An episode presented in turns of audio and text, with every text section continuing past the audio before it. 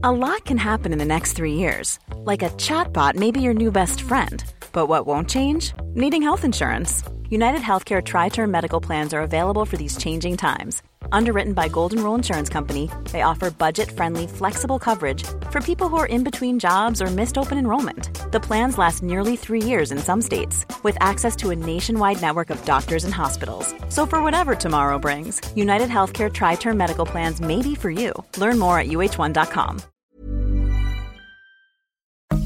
The Science of Sports podcast with Professor Ross Tucker and sports journalist Mike Finch.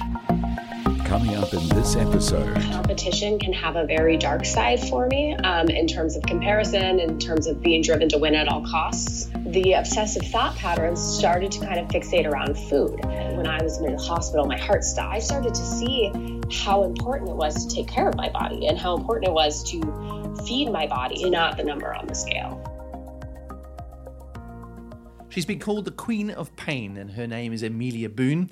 And uh, we're about to play you a podcast, an interview we did with her around her journey in the sport of obstacle racing, and probably more importantly, her journey with the eating disorders. And uh, for many of you that follow the story of Amelia Boone, in fact, that uh, follow any kind of sporting blogs and news, uh, you will have heard of Amelia Boone. She was uh, very well featured on the cover of Runner's World magazine in the United States. Um, and they've really reported on her story quite widely on a number of different publications. But most famous for having suffered an eating condition for 20 years, celebrated as one of the best obstacle race, obstacle races in the world, and um, and suddenly coming out as somebody that still suffers from the condition and being very open about how she suffers from that condition. So we decided to interview her on the basis of some of the discussions and the podcasts we've done previous to this around this condition called Red S, and um, she's I don't think she's a poster girl for it, but in in some respects, she is one of those people that suffers from this condition and has taken this idea of this body image of hers around the sport that she does to to another level and probably a disturbing level.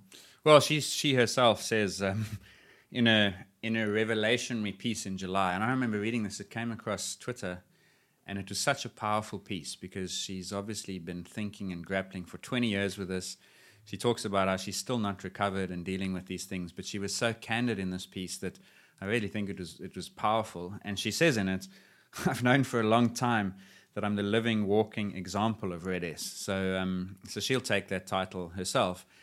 And you, you, know, we spoke in our previous episode about Red S a little bit in the context of Mary Cain and the issues around the Salazar camp. So, just to explain to those who didn't listen to that podcast, yeah. known as relative energy deficiency in sport. Right. So, it used to be known as the female athlete triad, but it's been changed and expanded effectively because it was felt that that wasn't comprehensive enough because the female athlete triad is characterized by three things, as, as you'd guess from the name. The one is um, low energy availability with or without a de- eating disorder, uh, menstrual dysfunction, so loss of the periods, and low bone mineral density.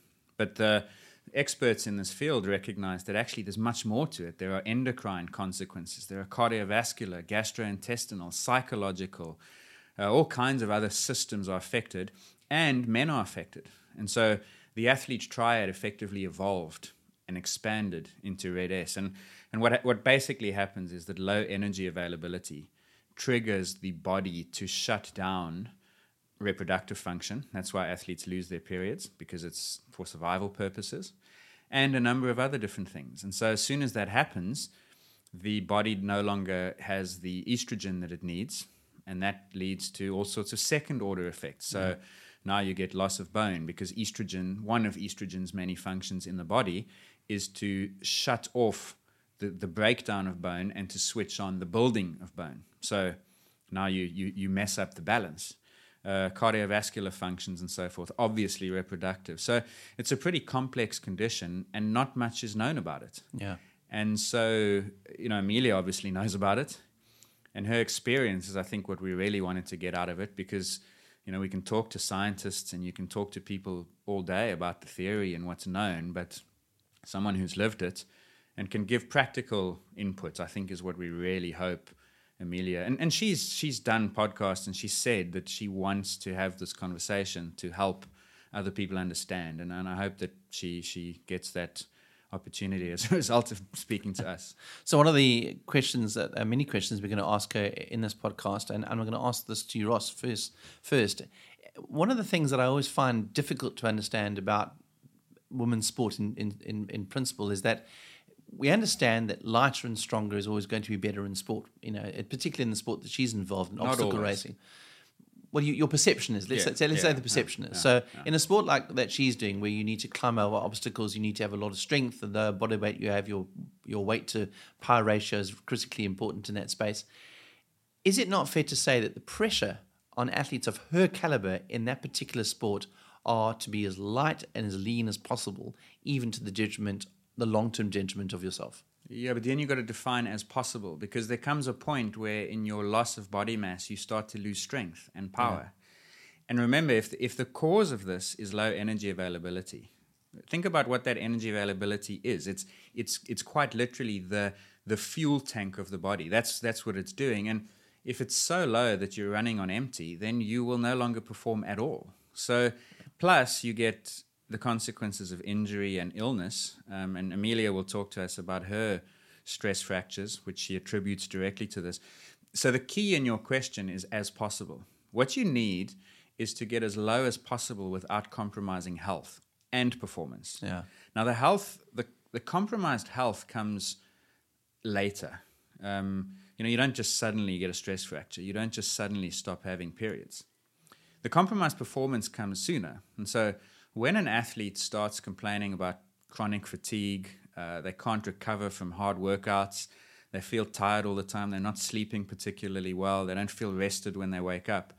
As a coach or as a physiologist or a doctor, you should be looking at that and saying, maybe this athlete is training too hard relative to what their diet and recovery strategies are giving them. Yeah. And if you fix that, then the athlete will find a natural body weight that is optimal for them. And it won't be a specific point. It won't be 61 kilograms or it won't be 126 pounds. It'll be somewhere three to four kilograms range, to, you know, to either side of that. And that will vary over the course of the season. It'll vary depending on the training they're doing and so forth. And that, that's kind of your approach. You, you have to let the body find that optimal weight. And if you go below it, then you lower than as possible and you start to get acute problems because you just simply can't fuel the exercise. By the way, um, studies have come out now recently looking at these low carb diets, which tend to be low in calories. Yeah. And, and what happens is the athlete just cannot sustain high intensity training. Yeah. So they, they actually they actually lose the ability to train and race harder. So you have to fuel properly. And you can't you can't drive yourself below that point because you'll you'll suffer acutely. And as I mentioned, and as we, we explored previously, you get all these clinical complications that just aren't worth it. Well, as you're listening to this podcast, you'll see some of these themes coming up in the conversation with Amelia, and uh, it's important to understand the background. But here is our interview with Amelia Boone.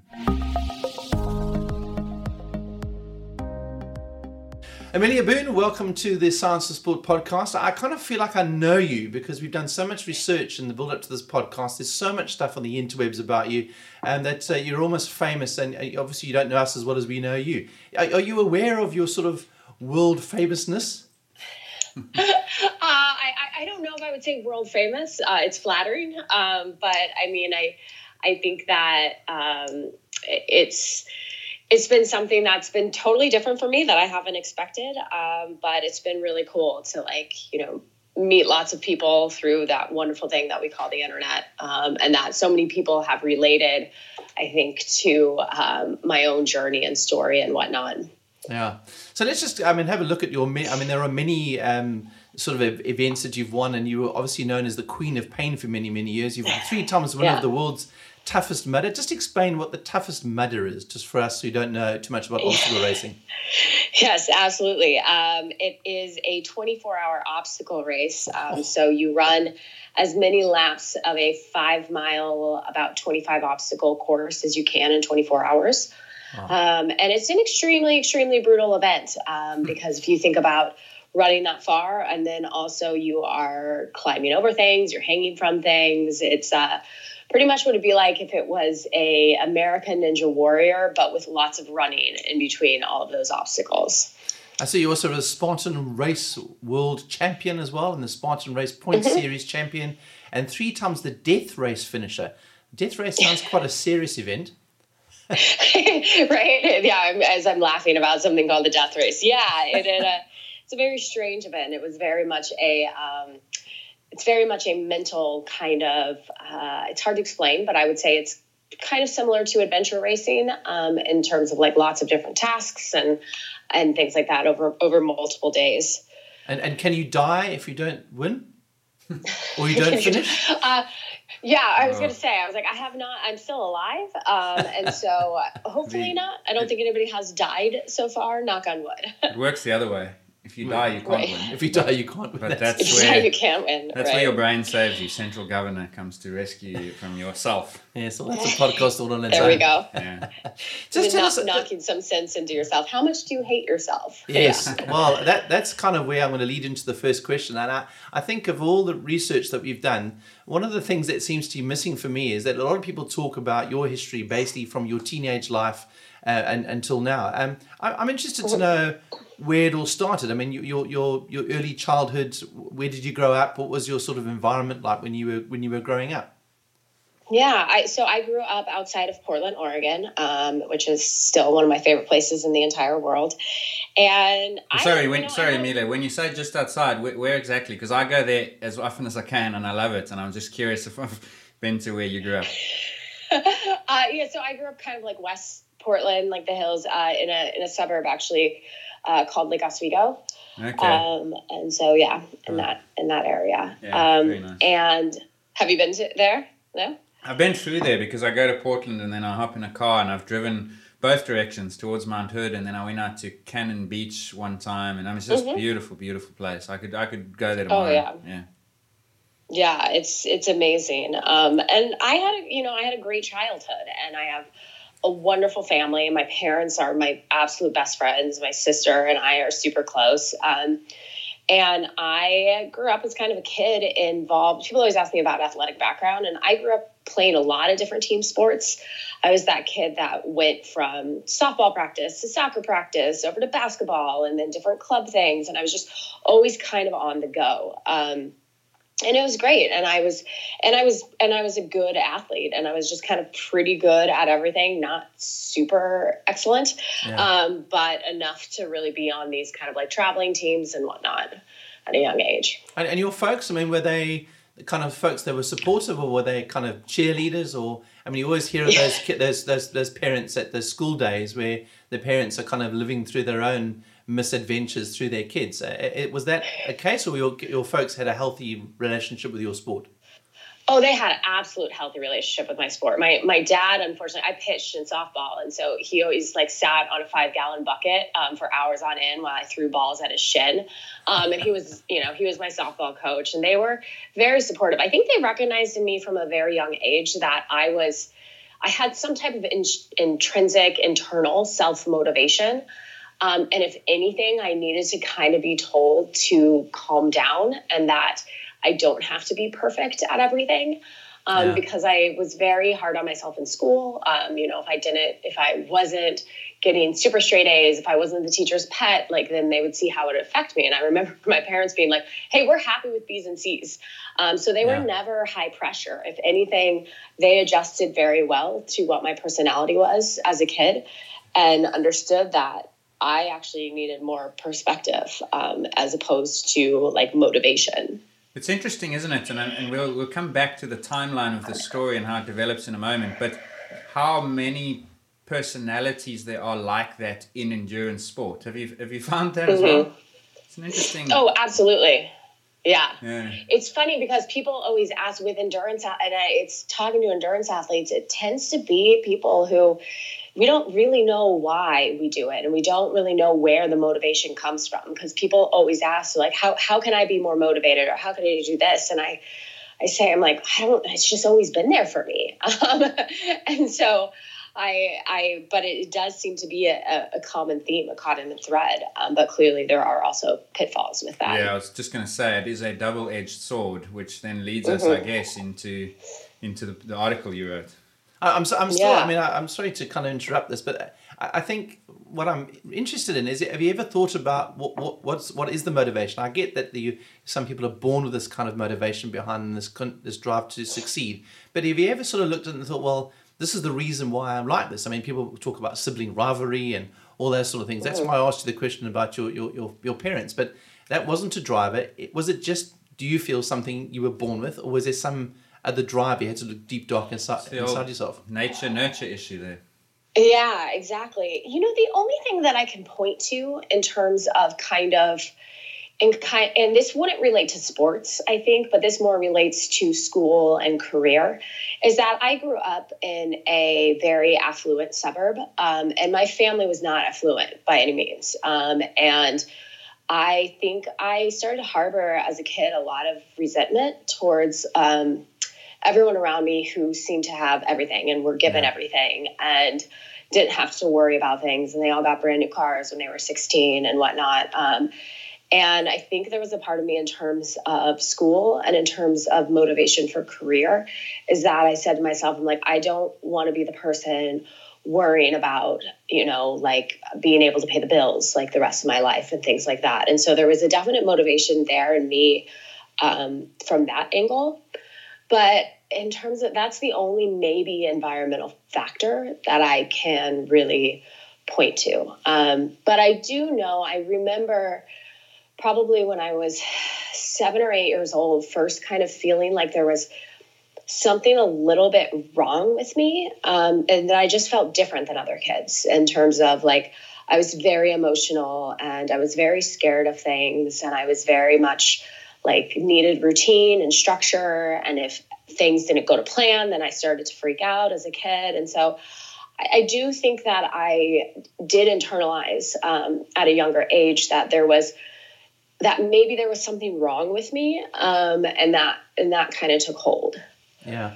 I mean and it's and we're always looking at these motivations for people why they, they get to the level that they do in sports and there's obviously uh, there's not some science but there's always a, fair amount of hypotheses around elite sports people and what motivates them because there is such sacrifice involved at the top level of sport that often it, it needs an mm-hmm. extra driver to get there which is why it's fascinating talking to you about some of those drivers which obviously played a, a part in that in that move towards being an elite athlete yeah and i think i actually um, honestly, with athletics, I stayed away from competitive um, athletics uh, for a while. You know, after after I went through um, eating disorder recovery in, in high school and in college, and I knew that competition can have a very dark side for me um, in terms of comparison, in terms of being driven to win at all costs. So I wasn't quite sure that that was something that would be healthy for me. So I remember people would be like, oh, you should like try and run a half marathon or you should do this X, Y, and Z. And I initially really didn't want to be you know time ranked and judged. Um, yeah, uh, I, I didn't i was afraid of what that could ignite in me honestly. And that was at the age of uh, your late teens is that right? Yes yes. So how how did the this this motivation that you talk about that that gnawing feeling inside you that that you that you sort of said germinated at about the age of eight how did it come to lead to the first diagnosis when you were 16 years old? Yeah so i was i was diagnosed with um, obsessive compulsive disorder when i was pretty young so around the age of eight, nine, ten. I don't remember exactly. It's funny how much it's funny how much kind of goes in in terms of your memory. And I was talking to my parents the other day. I'm like, do you remember exactly when that was? And none of us could remember. Um, but because um, I had a lot of different like fears and phobias and obsessive thought patterns that wouldn't get out of my head. And I remember when I was a sophomore in high school, the obsessive thought patterns started to kind of fixate around food. Um, and I started to become scared of food, and I started to kind of like start to play games with it in terms of like how little can I get by on. And I don't really know what the motivation was there. It was never a I was always a very active kid. I was always a very lean kid. So it was never an external pressure. No one was ever saying, you know, you need to slim down, you need to lose weight, you know, and, and the body image actually really wasn't even a part of it for me. It was almost just this like fear or phobia. And so I think that um, for we all kind of thought, my parents kind of thought that it was just kind of that the food fears was just another manifestation of my obsessive compulsive disorder and um, didn't really understand that it was like a completely separate type of diagnosis. Yeah, I mean, I, I, this is, I mean, one of the things you talk about in some of the literature that I've read is that when you were in your high school years, you were obviously you were mocked for being looking sick. Uh, is that because you were very lean?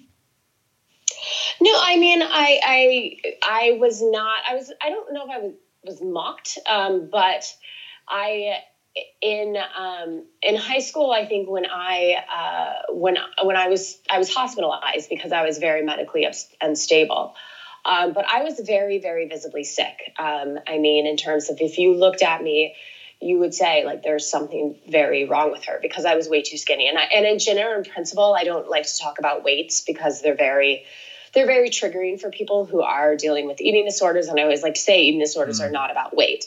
Um, but it was a very, you know, I, I, had, as much as we can talk about how BMI is not a good indicator of things, um, it was in a place where I was, it was um, so ill that when I was in the hospital, my heart stopped um, just because, and my temperature, core temperature was like down in the low 90s and things like that. And so I was very, very sick. Um, and um, I think that that was something that uh, was very scary for me at yeah. that age yeah, I didn't know yeah, absolutely. Just just as an aside, a very quick physiology. It's interesting you talk about your core temperature being that low. Um, mm-hmm. We spoke about how the, the body needs a certain amount of energy to to keep the lights on, as it were. And yeah. When, and when your energy availability is so low, one of the things the body sacrifices is the ability to keep warm. So it's also mm. a classic manifestation from the beginning. What was the what was the trigger to go to the hospital in the first place? Was it parental concern, or was there was there an other medical issue that triggered that? Uh, I remember, uh, so I had approached my parents, um, and I remember a number of times saying, like, I'm I'm really scared of food. Um, I don't really know what's going on. Um, and it was actually my soccer coach, uh, my high my freshman high school soccer coach, who I pulled my parents aside and said, Amelia is not looking good. Like, you know, over these past few months, he kind of saw a change in me. Um, and so they took me to see my primary care doctor, and the primary care doctor ran tests on me um, and did these things called orthostatics, which is pretty much yeah. they they have you yeah they you lay down they take your heart rate and blood pressure and then they have you stand up and they do that and i mean and then my doctor said to me like she needs to go to the hospital right now like she is she is going to die if you do not take her to the hospital. Um, and they did. And that night, first night in the hospital, my heart stopped. Um, and they, I mean, and they, they, they were able to get me back into rhythm. Um, but so I'm very, very grateful for that. Um, because had I not been in the hospital that night, I don't know what would have happened. But that was, that was kind of the trigger for it all. Um, and it happened very, very quickly. Yeah. And um, I was very caught off guard. Yeah, and I will say say one thing is that whoever that doctor is, obviously you owe a huge debt, but I don't know if you realize that there have been some studies done where they interviewed hundreds of physicians, and only 37% recognized the signs of what was then called the female triad.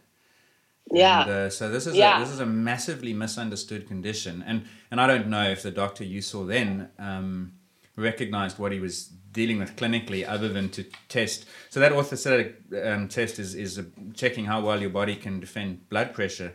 Maybe that's a standard test, but I mean, you, you, you got a doctor who did exactly the right thing for you. Yeah, luckily. And I, I think I, you know, I was at a young age when, so I was 15 and I didn't start, I was a, I was late through puberty as well. Um, so I don't even think that they would have called it the female athlete triad because I think at that no. point I maybe only had one or two periods in my life. Um, and so that also, there were no at that age it's very difficult to to see a lot of warning signs especially if you if you're a female that's like late into puberty no of course you're yeah you're right um they wouldn't have diagnosed it as that but he at yeah. least recognized the, the the root cause of the issue and what needed to be done so Mm-hmm. So so okay, so then you you you you're in the hospital. Obviously, this is a call to action. It's a it's a it's a frightening experience, I would imagine. And there's a degree of treatment which semi sticks doesn't. The way I was reading it in the blog, and you all the way yeah. through college. And it was interesting Yes. in your in your blog you wrote um, that your disorder seemed to quiet during college, and I was just wondering what that meant, how it happened, why it quieted. I'm Nick Friedman. I'm Lee Alec Murray. And I'm Leah President, and this is Crunchyroll Presents The Anime Effect. We are a new show breaking down the anime news, views, and shows you care about each and every week. I can't think of a better studio to bring something like this to life. And Yeah, I agree. We're covering all the classics. if I don't know a lot about Godzilla, which I do, but I'm trying to pretend that I don't right Hold now. it in, hold on. And our current faves. Luffy must have his due. Tune in every week for the latest anime updates and possibly a few debates. Oof. I remember, what was that? Say what you're gonna say, and I'll circle back. you can listen to Crunchyroll Presents The Anime Effect every Friday wherever you get your podcasts. And watch full video episodes on Crunchyroll or the Crunchyroll YouTube channel.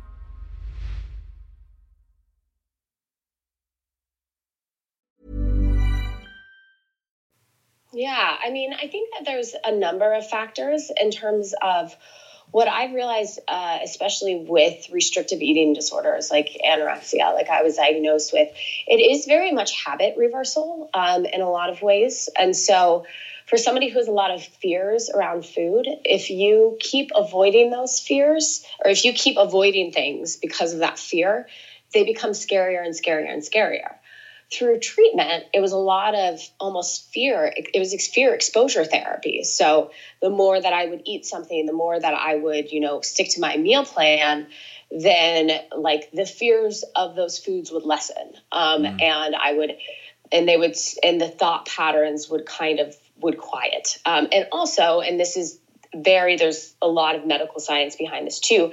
When you are weight restored to uh, a weight that is healthy for your body, where all of your systems are functioning, it actually does have a psychological effect in terms of reducing those anxieties around food as well. When you're extremely malnourished, um, it causes all different, and I don't know the exact science, but it does cause all different types of obsessions to worsen.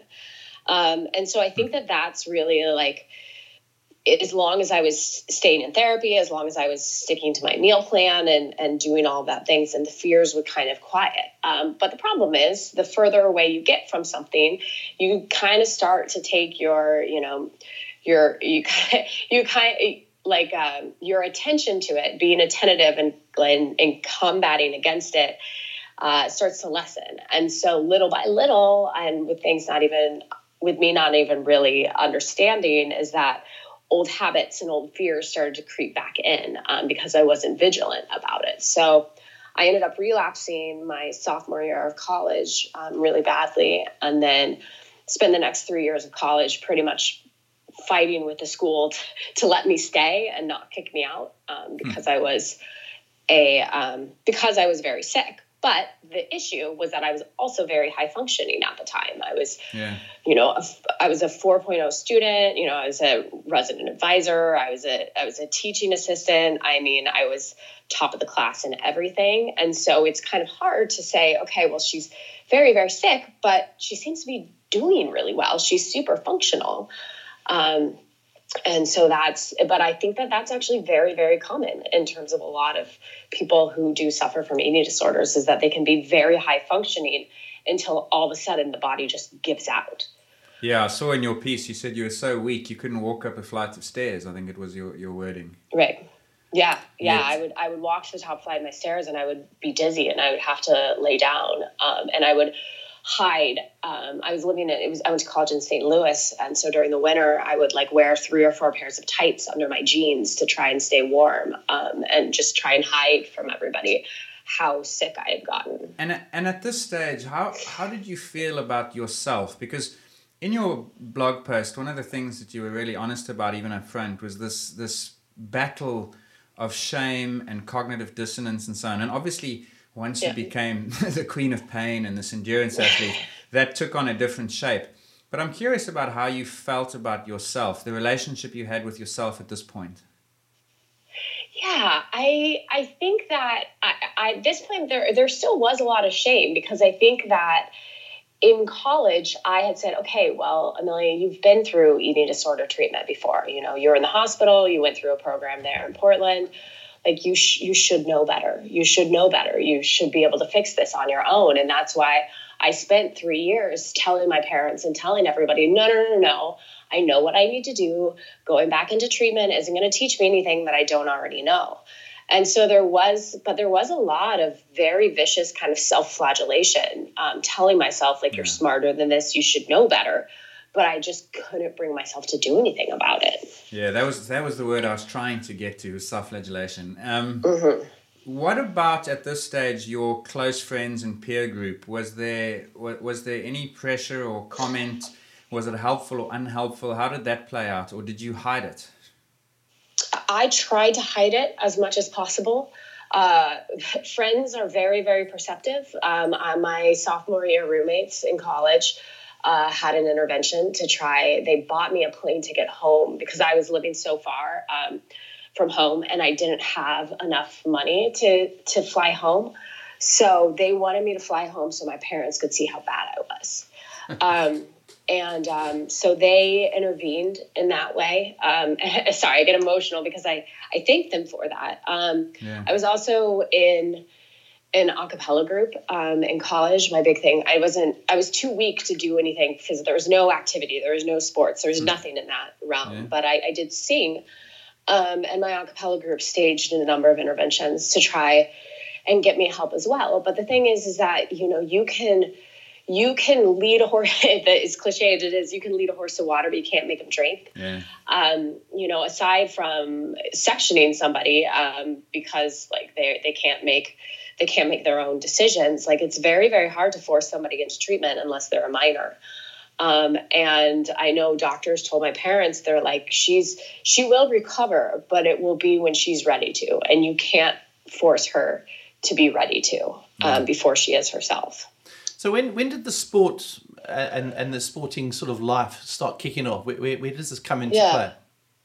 Yeah, so I had in um, after college, I went into a residential program. So that was 24 hours a day. I lived in a house um, in Carlsbad, actually. What, Um, what, it what was a age what age were you here about?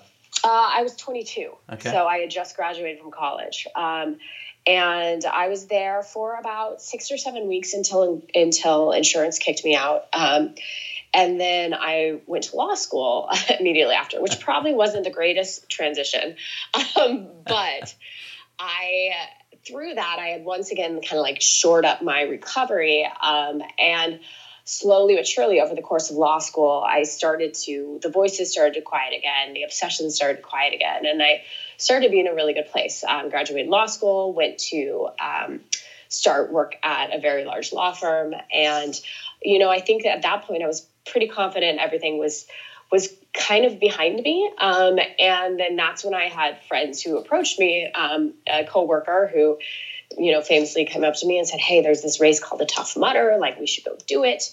And I saw it and I go, Oh, they don't time you.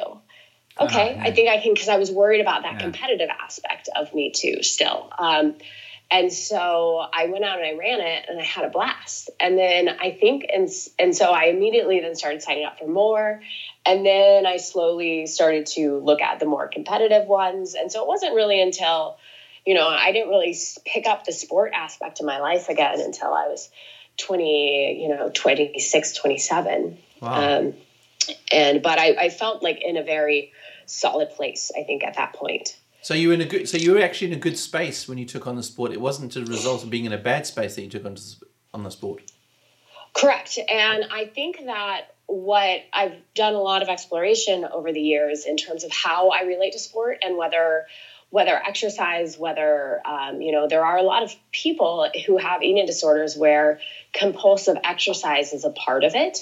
Um, is very much that you know, like they hate moving their bodies, but they have to move their bodies because they need to burn calories.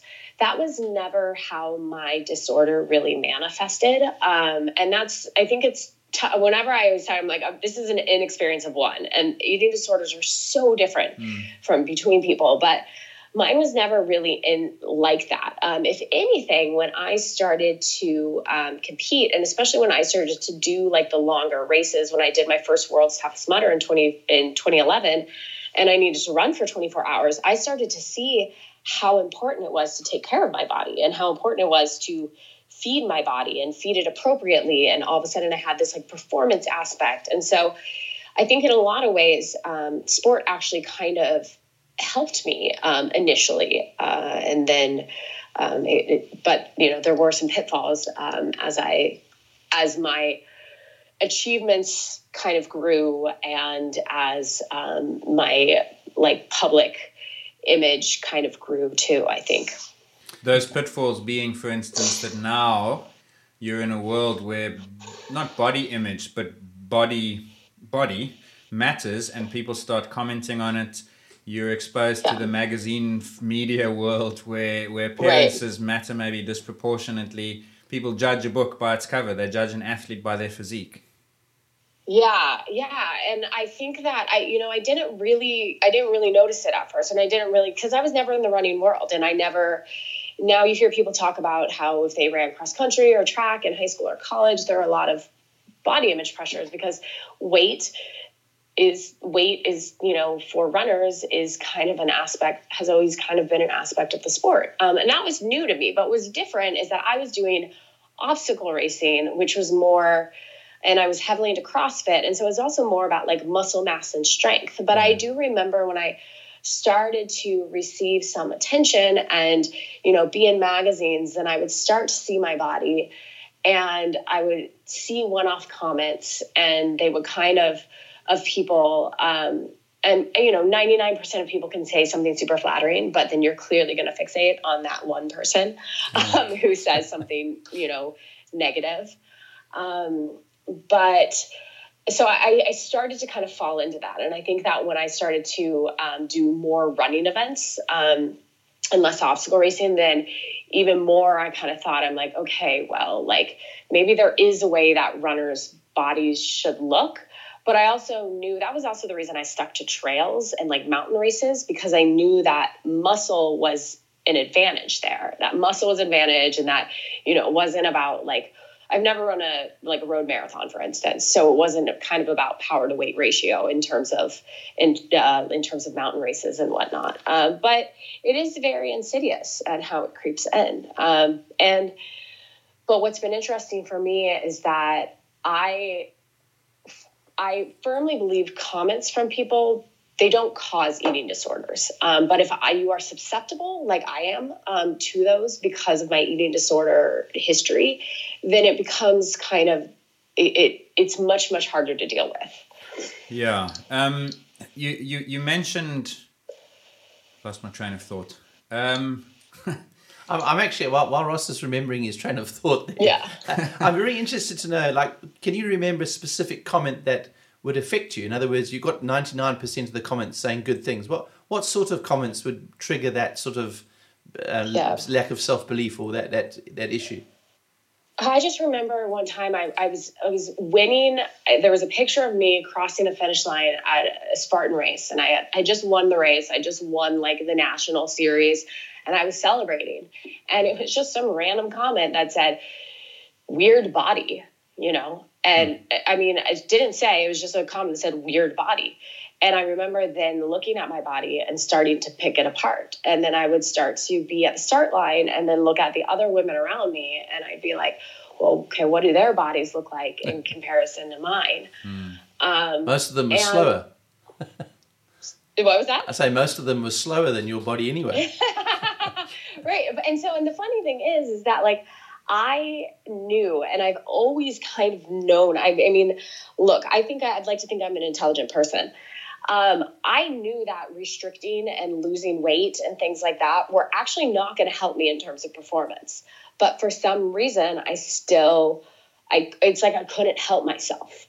Um, and so that's where my like everything that has gone in my eating disorders has been a, a little bit different, is because I never thought losing weight was going to help me perform athletically, but I kind of got stuck in the aesthetics of it, yeah. of, of what a what a runner should look like or what a an elite athlete should look like. And I remember actually going online and kind of like googling other athletes who were my height and then trying to see what they weighed um, and then being like holy crap i weigh so much more than they do like maybe maybe there is something you know um, and so it, it is very much like a culture that, with my background, um, started to just kind of exacerbate uh, those little issues. Yeah, yeah, no, that makes sense. It's interesting that your your issue didn't start as an image one, but then it became one because of the context you found yourself in. That's it's really interesting. Um,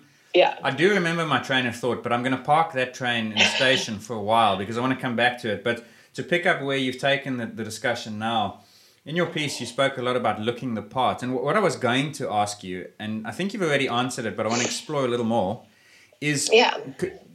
You, aside from the Google searches to to compare your numbers to those of other athletes, was there any other way that you obsessed over weight? Did you did you measure body fat percentage all the time? Were you worried about what the scale said, or was it really just subjective? And and what what yeah. at that time would have reassured you? Like if you if you looked at yourself and you saw veins in your leg, was that a sign you were good, or was it something less that you could put your finger on?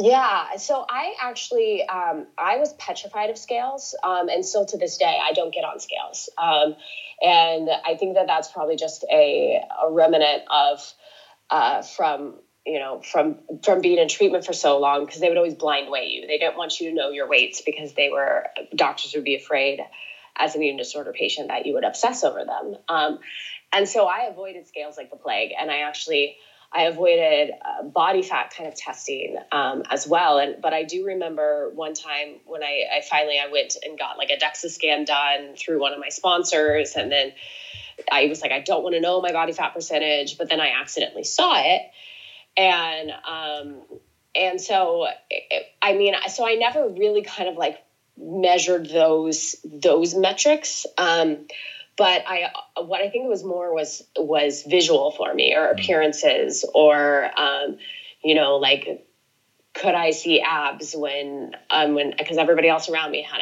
abs, you know, and I'm like that abs aren't going to help you win this race, you know. It was really yeah. like I knew things were wrong in my mind, um, but. Yeah. Uh, but it was never the obsessive Wayne. Um, though, I mean, I have mixed thoughts on that because part of me is thinking, like, had I actually really tracked my weights, um, and maybe I could have taken power away from being afraid of those numbers. Um, but I don't know. Yeah. So, so you, you you have this extremely successful athletic career, like you'd had in college. Although at this point your eating issues, I think you spoke about them as this elephant in the room the whole time, but not really affecting your performance. You'd, you'd managed to navigate right. that until eventually you couldn't. And you start to pay for the past effectively. And that's what that's what the stress yeah. fractures were. So maybe just talk to us because i think correct me if i'm wrong but over the over a period of about two and a half years you have four of them. Yes. Is yeah. That... um yeah so i started i um 2016 i ended up with a stress fracture in my femur uh, when i was training to run western states 100 miler.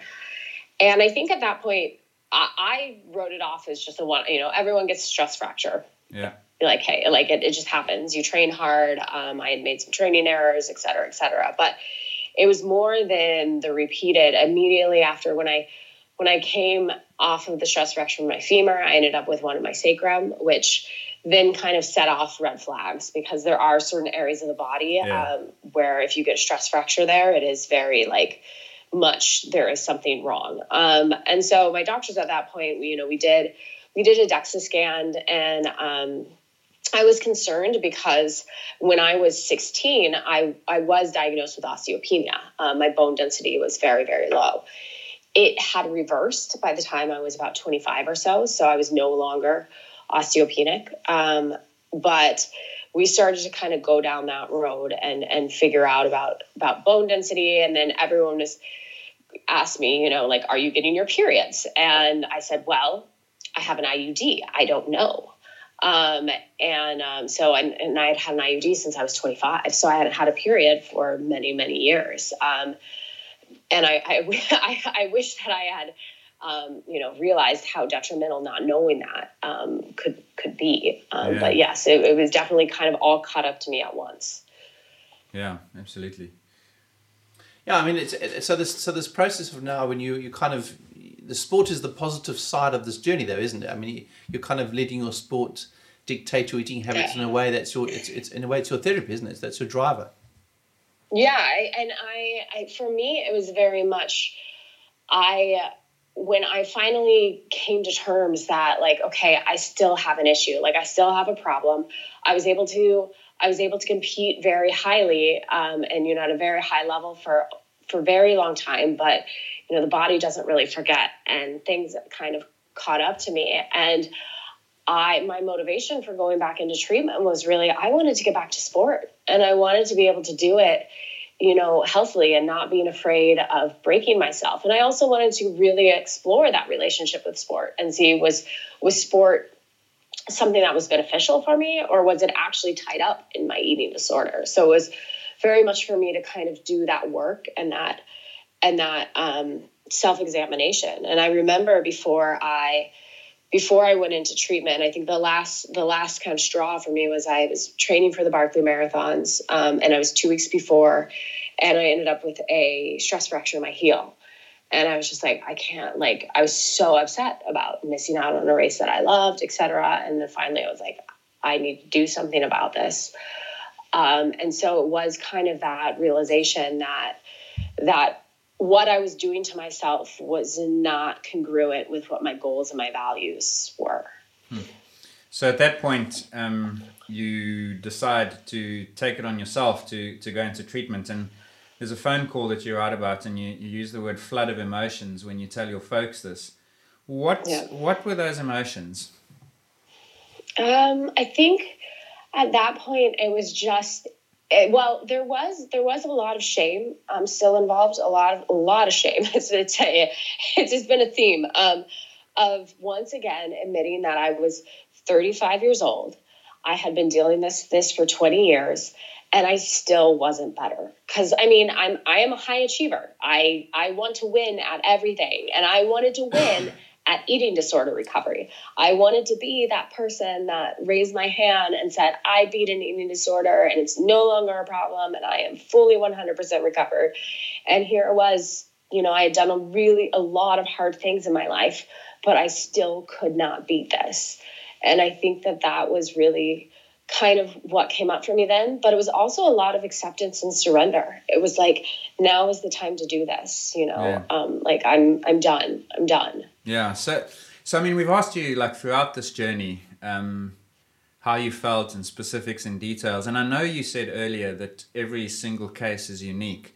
So i'm not sure mm-hmm. how this question lands whether you'll feel comfortable answering it. But what elements of your own journey do you think you can relate to others and the advice you'd give them? Someone who's listening to this maybe relates to some of the things you've experienced and they haven't reached that point of surrender and letting go and going in and taking on themselves. What, what do you say to that person? Yeah, I think that it, it's something that very much when when you look at I've had a lot of people reach out to me and say, I think I have an issue with food. I'm not quite sure. Like, I, I don't really know. I think X, Y, and Z. I'm, I'm clearly not a therapist, though. At this point, I've been in so much therapy, I feel like I could be. Uh, I kid. But, um, uh, but it's when your quality of life is really being affected and everything. I mean, I spent every waking moment of my life thinking about food, and that's exhausting. And I just thought that there could be something better out there. Um, and so I think for anybody who really is kind of like, you know, I don't really know if there's a problem, I'm not quite sure.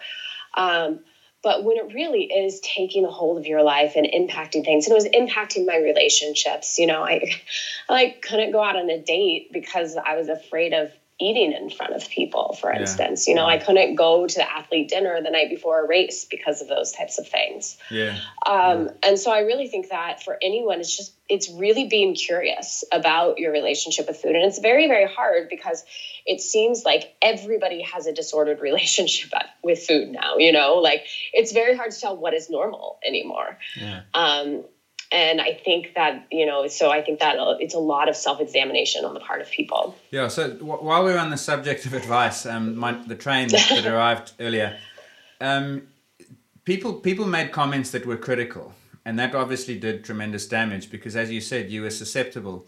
What I found yeah. really interesting was that there were some people who actually would compliment you, and that can also do damage. You know, they'd, they'd say exactly. something. They'd say something like, "Hey, Amelia, you're looking really fit, or you're looking strong, or you mm-hmm. must be in great condition." And it turns out that their good intentions actually contribute to to the slide. Now, what advice can you give people? I mean, it's impossible. How do you how do you possibly mitigate your behavior without knowing? And then once someone's right. in that situation, what's the best thing there, for want of a better word, their entourage, their close family, friends, and loved ones can do for them? Yeah, that's a great question because this has come up a lot because I did, people would say to me, man, you're looking super fit. And I'm thinking back in my mind, I'm like, what does fit mean? Um, and I see people comment on that all the time, you know, pictures of, and it seems to be particular pictures of runners saying you're looking super fit. And people are like, oh, that's a compliment. But I just, I tell people, I'm like, there are a million things to compliment people on. Like, we do not need to talk about people's bodies in order to compliment them on. It's an easy one. It's super easy. It's super lazy person compliment um, to be like, oh, what can I compliment them on? Um, yeah. And so I've just made a rule of thumb that I never comment on somebody's body. And I don't, you know, I had a friend recently who lost like over 100 pounds and everyone's congratulating them, et cetera, et cetera. But what's interesting is you don't know why a person lost that much weight. They could have cancer. You know, they could like it may not it may not be a good thing. Yeah. Um, and so I've just kind of made it a rule of thumb to like never talk about somebody's body. Um, and even you know and so my and my my parents my family learned that um, at a very young age they also because i've been dealing with this for so long they've also learned that you look healthy is not a great thing to say either because um, for anybody who has a history of a restrictive eating disorder that probably means you know to them they translate as that you've gained weight or you look fat type of thing. Um, and and so people i mean look I, everyone has the best intentions. And it's not at all saying trying to lay blame on people. And i think that we are kind of in this culture now where i think people are paralyzed to say anything. Um, and so and, and my answer to that is just say so don't say anything about about appearances. Yeah. um, it's pretty much as simple as that. Okay so here's you may think you've answered this and so i'm sorry for asking it but it's contextual because yeah. of the Mary Cain issue and I can't stress right. enough how different your situation is to Cain's. But a coach who's working with an athlete is almost entrusted by that athlete to make them a better runner. Right. Is it ever okay for the coach to bring up weight with an athlete? This is really hard. Um, and I feel like a lot of coaches now, especially, are very, very paralyzed um, about like what do we do? Um, because it is running has always running, especially well, all sports, there's been a weight aspect, but there's definitely a correlation there with running. Um, I think that there is a way to talk about it um, that can be supportive, um, but the issue is that it is very, you know, it's very contextual in terms of like if you have a very good relationship with your athlete as a coach, then you may have a safer space to be able to talk about that. Um, I would more watch for cues if, if the athlete brings it up him or herself repeatedly. So if an athlete is, I don't know, maybe do I need to lose weight? Do I need it, it, that actually like the fixation on the weight may actually signal to the coach that there is an underlying issue there, for instance. Um, mm. And it might be more in terms of like in a way to broach weight and that it's a it's not so much it's not it shouldn't be about a number on the scale. It should be about energy. It should be about you know like how they're feeling day to day in their workouts. Are they recovering well? It's really funny when i started eating well again when i went into treatment i was like man i have so much more energy and i my body doesn't feel so awful after every run for example. Um, and so I think that there's a way to talk about it that's more about like how you're feeling day to day. Are you recovering? Um, you know, are you sleeping well? Yeah. Um, I don't think that I'm a person who is like, there should be absolutely no discussion whatsoever, completely off the table. Um, because I think that there are people who can have a completely normal and healthy relationship with a number on the scale and just view it as a data point. I actually really wish that I I hope I'm hopeful I can get to that point where I can look at a weight on the scale and not have any emotional attachment to it whatsoever. It's just a number, it's just a data point. It doesn't have any impact on my self worth, et cetera, et cetera. Um, and so there could be athletes for them that in that situation, that it's completely fine to talk about weight because they have no emotional attachment to it. Yeah, I suppose that's the art of reading your athletes as a coach and having their Right. best interests. I've always thought, and, and my take on this would be that weight obviously matters for performance, but you don't address weight by addressing weight. You address weight by addressing diet and training and recovery. And then you allow the athlete's physiology to tell you what the weight needs to be. Because as long as you're optimizing Right. the input side of the equation, the output side of the equation works. And I think you you alluded to that when you said that since the treatment, and this is really going to be my last question because we've taken so much of your time, and so I'll let Mike wrap up after this. Is you you, you go to this clinic in Seattle? I think it's just in Seattle, right? Yes, yeah, in Seattle. and you spend the time there enough that you now feel you've obviously grown and understood yourself to the point of communicating this with the world and you're now back you raced at the weekend for instance the toughest mudder what what are the road signs or the landmarks if you wish that you're now looking at to reassure yourself that you're okay and that this this is going well Yeah, I think for me, it is, it's very much how I'm feeling um, in terms of recovery and day to day with my training, um, in terms of how I'm sleeping. Um, I do have a team that, that kind of holds my weight and monitors that, but that's not, I mean, I, I'm not at this point, I'm not the one that's kind of, that's keeping track of that on my own. Um, but it is very much just about it is about feel and it is about engagement and for me it's mainly uh, the main part is the psychological part is about like how much of my time am i spending obsessing over food and those kinds of issues um, and so you know it's, it's it's different for each person but it is very much um, it is very much just thinking about like how much of my life is spent um, thinking about it for me. Amelia, thank you very much for your time. I think it's been a fascinating discussion, and I really do appreciate uh, being so open with us about this. I think my, my final question is if there was one message in a, in a sentence you wanted to get out, and you've been very vocal about this uh, over the last year, what is that one message that you want people to take home from your experience?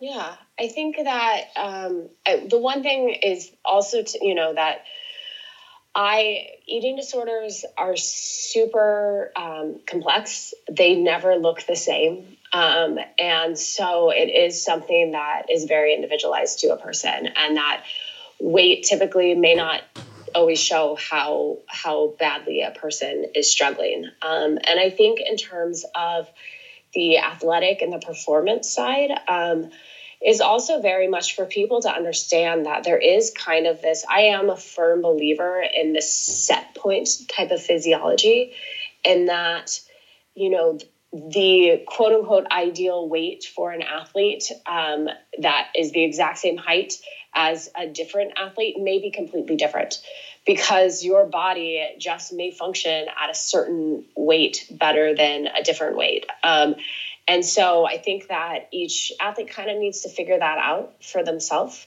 um, and understand that it's it's kind of an area where when people are like, okay, well, how do you know when you're at a, a, a good weight or something like that? And I say it's a weight at which you know your body is functioning.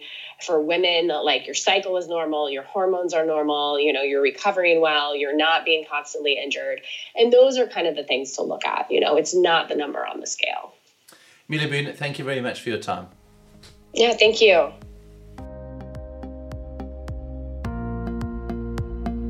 Follow the Science of Sport podcast at Sports SciPod and on Instagram at Science of Sport Podcast.